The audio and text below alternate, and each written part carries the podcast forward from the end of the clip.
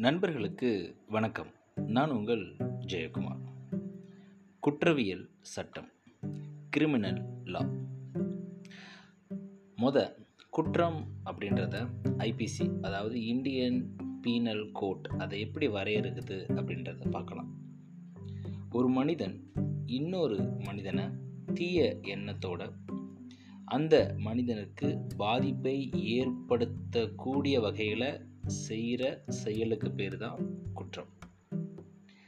இன்னொரு மாதிரியில் சொல்லணும் அப்படின்னா சட்டத்துக்கு புறம்பான விஷயங்களை செய்கிறதும் குற்றம்தான் சட்டம் செய்யணும் அப்படின்ற செயலை செய்யாமல் அதை மீறின செயலும் குற்றம்தான் ஃபார் எக்ஸாம்பிள் சொல்லணும் அப்படின்னா இந்தியன் நேஷ்னல் ஃப்ளாகை எப்படி நாம் அதுக்கு ரெஸ்பான்ஸ் கொடுக்கணும் அதுக்கு என்ன மரியாதை கொடுக்கணும் அப்படின்ற சில விதிமுறைகள் இருக்குது என்னென்ன பண்ணணும் என்னென்ன பண்ணக்கூடாது அப்படின்ற விதிமுறைகள் இருக்குது இதெல்லாம் மீறுறது குற்றம்.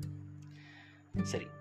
இந்திய அமைப்பு சட்டம் குற்றத்தை நாலு விதமாக எலமெண்ட்ஸாக பிரிக்குது.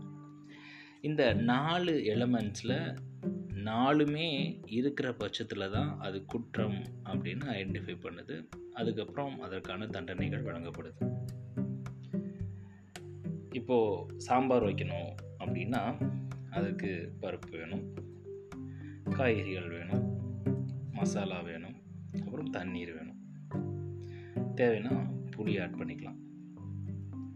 மேலே சொன்ன எல்லாத்துலேயுமே கொஞ்சம் கொஞ்சம் எடுத்துகிட்டு பருப்பை மட்டும் ஆட் பண்ணாமல் இதுதான் சாம்பார் அப்படின்னு சொன்னால் நம்ப முடியுமா? அப்போது சாம்பாருக்கு தேவையான எலமெண்ட்ஸ் எல்லாமே இருக்கணும் தானே? அதே மாதிரி இப்போ நான் சொல்லக்கூடிய இந்த நான்கு விஷயங்கள் இருந்தால் மட்டும்தான் அது குற்றம். அதாவது தண்டனைக்குரிய குற்றம் அப்படின்னு அறிவிக்கப்படுது. முதலாவது விஷயம் ஹியூமன் பீயிங் அந்த குற்றம் ஒரு மனிதனால் செய்யப்பட்டிருக்க வேண்டும். இரண்டாவது மென்ஸ் ரியா. இது ஒரு லட்டின் இருந்து எடுக்கப்பட்ட ஒரு சொல்.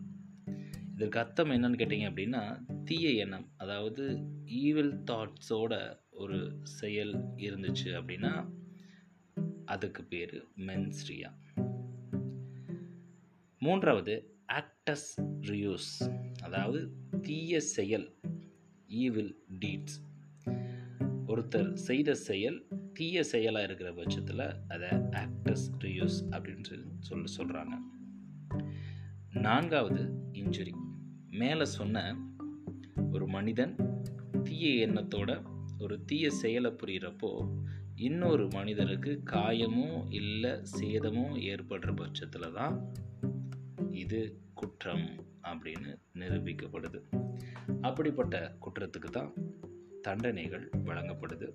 இந்த குற்றத்துக்கு தண்டனைக்குரிய குற்றம் அப்படின்னு பேர்.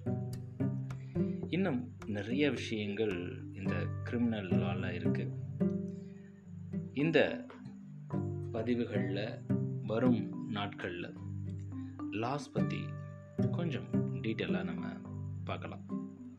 நன்றி நண்பர்களே மீண்டும் நாளை இன்னொரு பதிவில் உங்களை சந்திக்கிறேன். கிரிமினல் லா